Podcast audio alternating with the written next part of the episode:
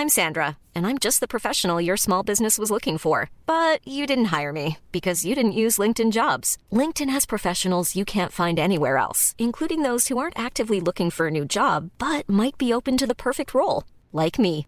In a given month, over 70% of LinkedIn users don't visit other leading job sites. So if you're not looking on LinkedIn, you'll miss out on great candidates like Sandra. Start hiring professionals like a professional. Post your free job on linkedin.com/people today. Burrow's furniture is built for the way you live.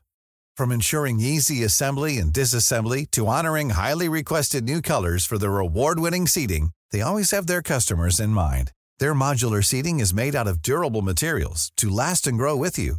And with Burrow, you always get fast, free shipping. Get up to 60% off during Burrow's Memorial Day sale at burrow.com slash ACAST. That's burrow.com slash ACAST. burrow.com slash ACAST.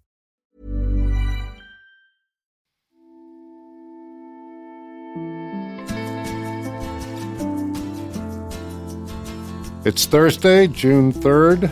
From the Recount and iHeartRadio, this is the News Items Podcast, bringing you analysis and interviews based on my newsletter, which is called News Items. If you read it, you'll know just how often I cite the work of Robin Wigglesworth of the Financial Times. He reports on the biggest trends in finance and does so extraordinarily well. It was a pleasure speaking with him today, and I trust you'll find it a pleasure to listen to him. Welcome to the News Items Podcast. We're really pleased to have as our guest today Robin Wigglesworth. Robin is the FT's global finance correspondent based in Oslo, Norway, which we're going to ask about shortly.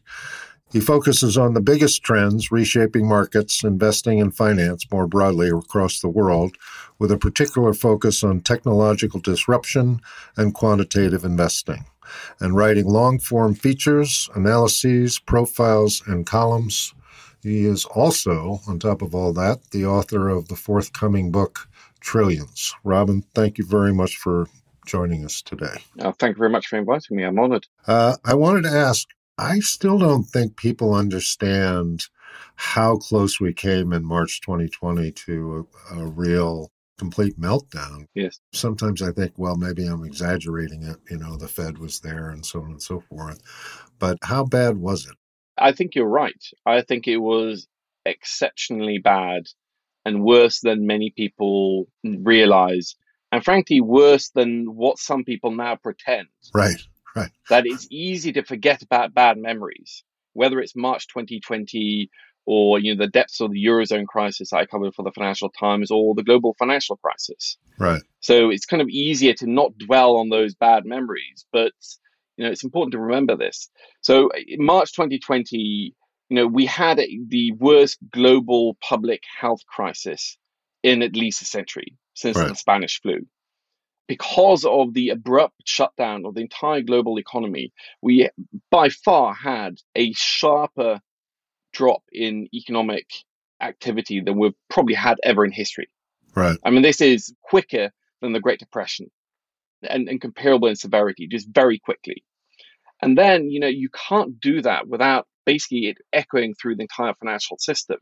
There were good things that really came out of that. First, that actually some of the stuff we did after the global financial crisis to stiffen the sinews of the banking sector have worked Right. the dog that didn't bark, as it were, in March 2020 was that there were no real major fears that we were going to suffer a banking crisis as well. But we were careening very quickly towards a financial crisis on top of an economic crisis and a public health crisis, where, you know, mutual funds, mass gating of mutual funds, uh, money market funds getting shut so people can't get access to their money and so on. You know, then maybe that rippling through to companies not being able to make payroll because they have their money to make payroll and money market funds and so on. So there were a lot of other things in the non-bank part of the financial system that really got exposed in March, and I hope that we still will and hopefully should tackle in the coming years. Another column you wrote recently was about a University of Arizona professor and the moonshot theory of investing. Would you walk our listeners through that? So this is research done by a, a professor called Hendrik Bessembinder at State University of Arizona, which is just absolutely fascinating. So we've long known that the returns in the stock markets are skewed in that a few companies account for a big chunk of the gains. Right. We've known this about individual investors as well. Like sometimes an investor can have nine terrible stock picks, but if he plays a blinder with a tenth one, then all is forgiven. One could argue even people like you know Warren Buffett owes his career to having gotten in early on Geico back in the day alongside his mentor. Right. And then once you have one big winner, that sustains you for a very long time. Right. But Henrik Bessembinder showed quantitatively for the first time just how enormously skewed the returns are, where the vast majority of US stocks that have listed in the US stock market over the you know past hundred years have returned less than treasury bills, have either lost money or returned less than just keeping your money in treasury bills. And only a few percent, I think 4,000 out of 50,000 companies account for all the net wealth created by the US stock market over the past century. And then he replicated that for the global stocks as well. The reason why people call him sort of the moonshot professor, as it were, is slightly unfair. And, you know, I, maybe I caused this to a certain extent, but his research is a real Rorschach test. You know, for passive investing fans, his research shows how hard it is to find these stock market winners. So why try to find the needle when you just buy the entire haystack and you know you'll do fine?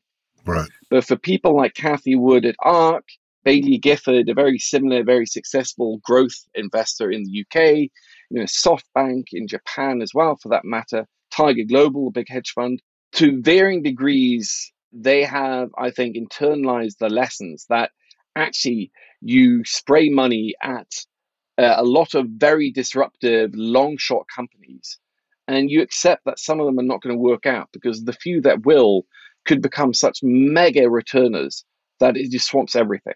So, how much he should be interpreted to speak for either side of this very contentious debate is questionable. He himself just does not want to take a side, but I've seen people on both sides claim him for their own, as it were. You also did a piece recently about a major shift as momentum and value collide. I wondered if you would walk our listeners through that column because I thought it was particularly interesting. Yes, that one seemed to resonate. It was interesting. So I'm, you know, a massive nerd, and I always wanted to be a physicist, but I wasn't really smart enough to be anything other than a mediocre physicist. But maybe that's why I gravitated towards financial journalism. And in finance, you know, there's been this movement to sort of try to turn it into science. And one of the ways of doing so has been sorting the stock market not into industries or geographies like utilities or energy or banks, but through factors, basically the economic and financial characteristics of these companies, of stocks. Now, it's just one approach, but it is definitely gaining in ascendance as a more multicolored way of looking at the world rather than if you think of looking at the world through industries that's black and white. If you do it through factors as well you get a bit more color in your image. So the main factors that people boil this down to is size. It boils down to small companies tend to do better than big companies in the long run. Value cheap companies tend to do better than expensive companies in the long run. Quality which is companies are well fortified balance sheets lots of cash very steady margins, they tend to do well over time, and momentum. But oddly enough, and you know, this is one of the more controversial factors, but companies that are going up a lot tend to continue to go up a lot, and companies that are falling tend to fall a lot more. And by harnessing these factors, you can, in theory, and has worked in practice in the long run at least, generate above market gains by just, for example, systematically buying small companies and avoiding big companies, or just buying cheap companies rather than expensive companies. So value and momentum are typically the yin and yang of factors. They're in opposition. Right. Because obviously you can't be a cheap company for long because if you keep rising because you're a momentum stock, then you're no longer cheap. Right. So they typically work as different factors. So if you're an investor and you want a balanced approach, you might actually buy a bit of a momentum factor and the value factor. And then you'll have a sort of balanced countervailing portfolio. So a good example of a value stock is ExxonMobil. Energy stocks have been out of favor for a long time, and ExxonMobil is a great example of that. It's been cheap for a long time. A great example of a momentum stock is Tesla. Now, Elon Musk car maker has been on fire for several years now. What is unusual now is that value has gone through an absolutely horrific decade. Value has these periods when it does badly. Most famous are the dot com period, where obviously everybody wanted sexy tech stocks and value companies, boring, staid value companies did badly. But value after the financial crisis had its worst run in at least 200 years. Both in length and severity, this was just an absolute nightmare. You know, even Warren Buffett has done badly lately because of the struggles of value stocks. Right. But since we got the vaccines in November 2020, people think this is great for value. All these left for dead companies are going to do fantastic well. So value stocks have rallied hard and are now becoming momentum stocks. and this doesn't actually happen very often. This is like, you know, the stars and moons aligning. This is an eclipse. Right. And it won't always last for long. It's only happened, I think, four or five times over the past couple of decades. But it might last for a little bit longer now because value has been so terrible for so long that those stocks can actually be momentum stocks for way longer than they have been in the past because they're so cheap. It will take a long time before they ever become expensive. I wanted to ask you one of my sort of obsessions is that private equity, you know, it's just billions and billions and billions of dollars raised and too few deals. So too much money, too few deals. And I'm part of a, I'm a member, I guess, of a group called Brain Science that meets at MIT in the spring and in Stanford in the fall, obviously disrupted by the pandemic. Started by Reid Hoffman. All these brain scientists come and talk about their work, and it's a fabulously interesting group. And the one at MIT, the most recent one I went to at MIT, which I guess was 2019, I walked around Central Square, which is where MIT is in, in Cambridge, Massachusetts. And it was transformed. I grew up in Boston and it's just transformed from my youth. I mean, the streets basically paved with gold. And it sort of made me think like, is this Silicon Valley for life sciences essentially? And why isn't private equity all over this? And I wonder if that series of questions is correct or where do you think life sciences is in relation to private equity as opposed to venture capital? It's a great question. I, I know the private equity industry a little bit better than the VC industry, but broadly speaking, I suspect it has to do with return assumptions and risk tolerance. Right. That the venture capital industry is set up to varying degrees to invest in very risky companies. Right. You know, you only need one really massive success in a portfolio of 10. Private equity does not think that way. They can suffer one deal going bad, but not two or three. So it's just an entirely different assumption. And also, private equity tends to be a little bit more price sensitive. Like a venture capital firm has seen many times that could you have paid too much to invest in Facebook when it was private? No, we couldn't, right. right? I mean, there's literally people thought some of the funding rounds there were crazy. But, you know, in private equity, the value you can extract is directly linked to how much money you pay. And the private equity industry, the history of acquisitions in general, is littered with the corpses of terrible deals. yes, indeed. So I think, especially in life sciences, it's just an industry that just leans more towards being attracted to VC than private equity. But I suspect we'll definitely see way more deals in that area. Like you say, the private equity industry has raised billions and billions of dollars that they seem to struggle to allocate at the moment. And a lot of these life sciences and somewhat riskier companies are actually becoming reasonably mature now. And there is a natural point where a venture capital firm should and wants to hand off the company from their hands to the public markets or a private equity owner. Right. And I suspect we'll see more of that because clearly life sciences, you know, even before the pandemic, was a hot area.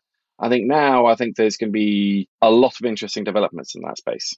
One thing that's emerging here is the beginning of a very sharp backlash against private equity practices, I guess you would say. There was a piece in the New Yorker recently about private equity jacking up the cost of trailer parks and We, in the town I live in, in Fairfield, Connecticut, they're buying up homes to be rehab centers and sort of steamrolled, you know, the local town council and stuff. And people were really, really upset about it. Anti Carlyle billboards and, you know, posters all over the town. And this is a town that, you know, would be favorable to financial institutions and investment operations. Do you see a political backlash to private equity around the world? Do you see it in the US? Do you see it in the UK? Do you see it at all or not?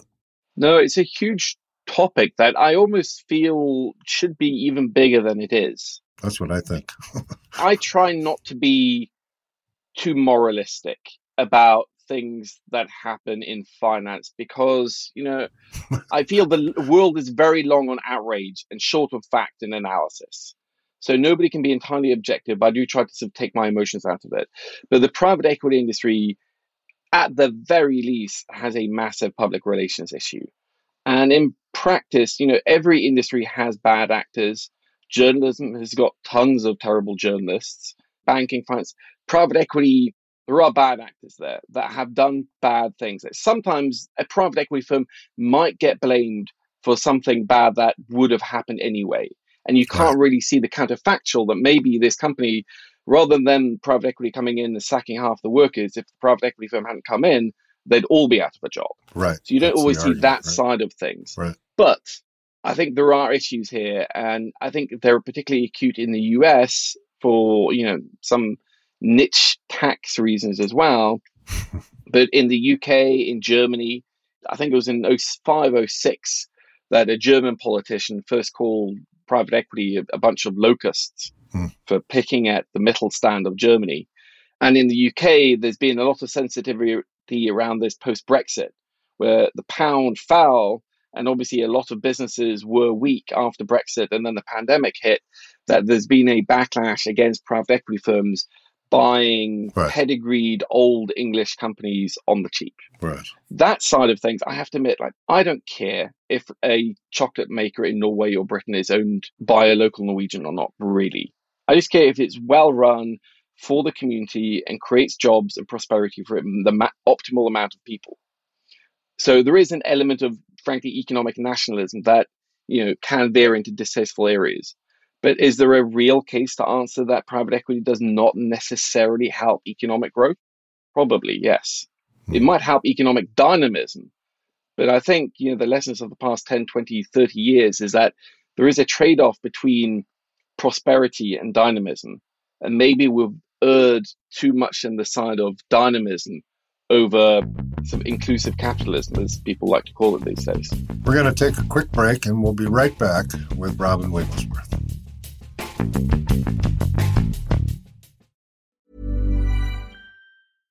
Ready to pop the question? The jewelers at BlueNile.com have got sparkle down to a science with beautiful lab grown diamonds worthy of your most brilliant moments. Their lab grown diamonds are independently graded and guaranteed identical to natural diamonds, and they're ready to ship to your door. Go to Bluenile.com and use promo code LISTEN to get $50 off your purchase of $500 or more. That's code LISTEN at Bluenile.com for $50 off. Bluenile.com code LISTEN. Hiring for your small business? If you're not looking for professionals on LinkedIn, you're looking in the wrong place. That's like looking for your car keys in a fish tank. LinkedIn helps you hire professionals you can't find anywhere else, even those who aren't actively searching for a new job but might be open to the perfect role. In a given month, over 70% of LinkedIn users don't even visit other leading job sites. So start looking in the right place. With LinkedIn, you can hire professionals like a professional. Post your free job on linkedin.com slash people today.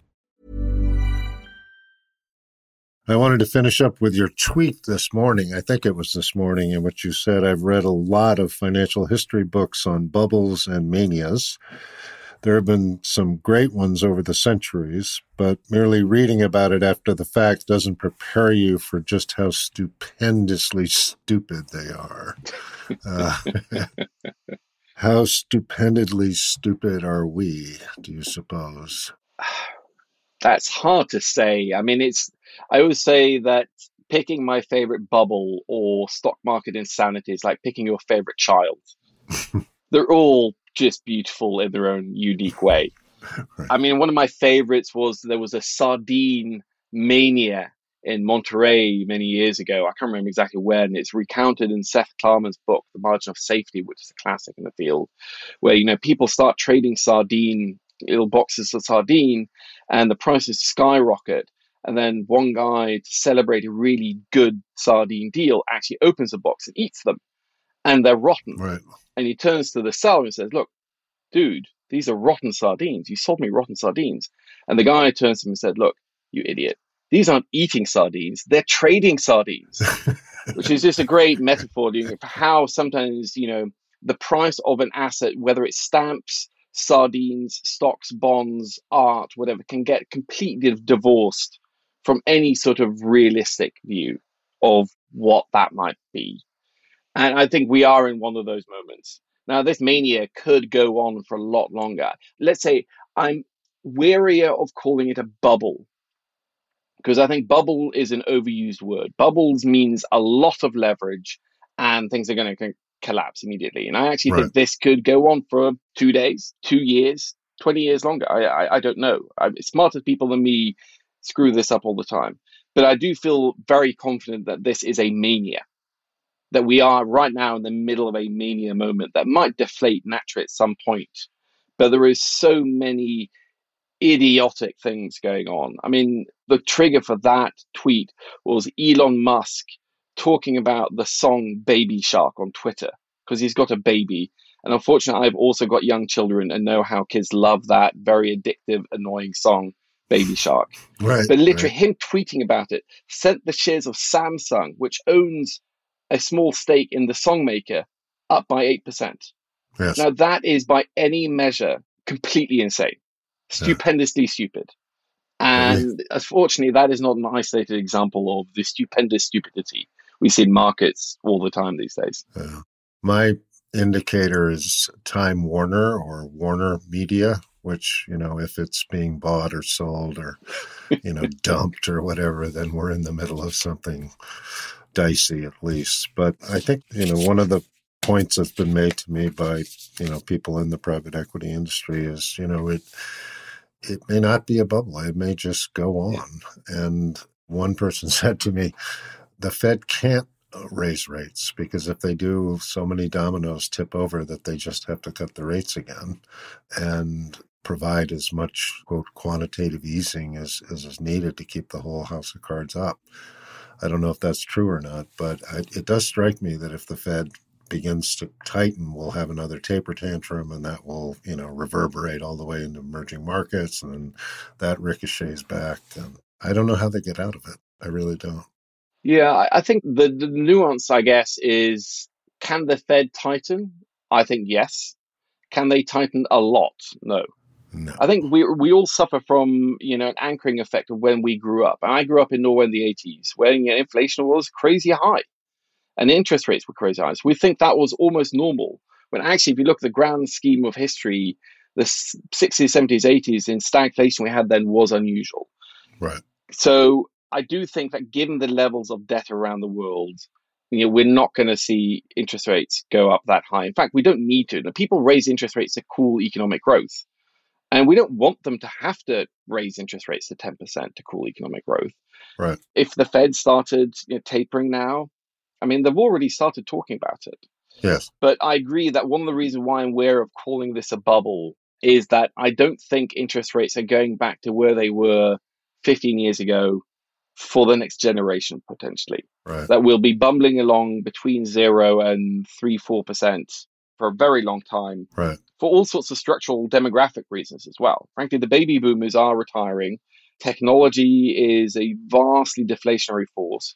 Yes. The world is still global despite the efforts towards economic nationalization. So I think there are a lot of secular forces that keep interest rates and inflation pinned down for a while. That we might have cyclical bounces either way, but yes, if the Fed raises interest rates a lot, then I'll have a really interesting job covering the fallout. Uh, you're also, aside from doing your regular work for the Financial Times, you've written a book called Trillions, um, which is going to be out when? Uh, Mid October. Mid October. So my advance copy will not be coming anytime soon. Tell us about the book.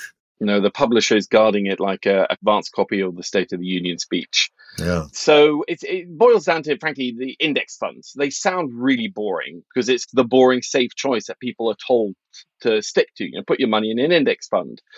But my argument, my feeling is that this is genuinely one of the most enormously impactful financial revolutions we've seen for a very long time, certainly over the past half century, arguably for the past century. This is now, you know, just the public side that we know about. It's a $50 trillion industry that is vastly bigger than the entire venture capital industry, the entire hedge fund industry, and the entire private equity industry all put together. Mm. And that's just the public side. If you include, you know, various sovereign wealth funds and pension funds will do this in house without actually paying for a, a fund, you know, we're talking probably $25 trillion.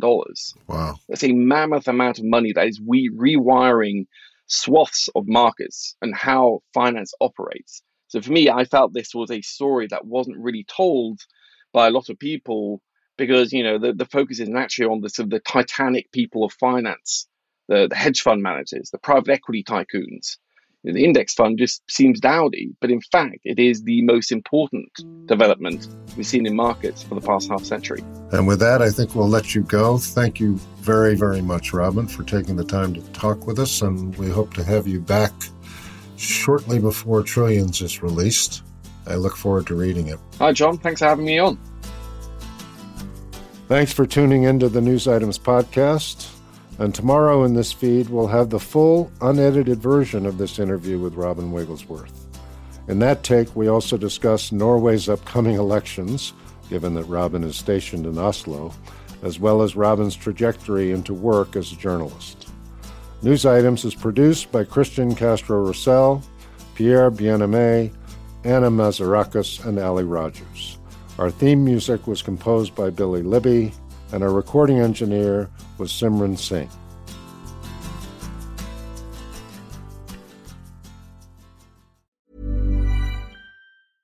Want flexibility? Take yoga. Want flexibility with your health insurance? Check out United Healthcare Insurance Plans. Underwritten by Golden Rule Insurance Company, they offer flexible, budget friendly medical, dental, and vision coverage that may be right for you. More at uhone.com. When you make decisions for your company, you look for the no brainers. And if you have a lot of mailing to do, stamps.com is the ultimate no brainer. It streamlines your processes to make your business more efficient, which makes you less busy. Mail checks, invoices, legal documents, and everything you need to keep your business running with stamps.com. Seamlessly connect with every major marketplace and shopping cart. Schedule package pickups and see your cheapest and fastest shipping options from different carriers with rates up to 89% off USPS and UPS rates. And with the Stamps.com mobile app, you can take care of mailing and shipping wherever you are. Make the same no-brainer decision as over 1 million other businesses with Stamps.com. Sign up with code PROGRAM for a four-week trial, plus free postage and a free digital scale. No long-term commitments or contracts.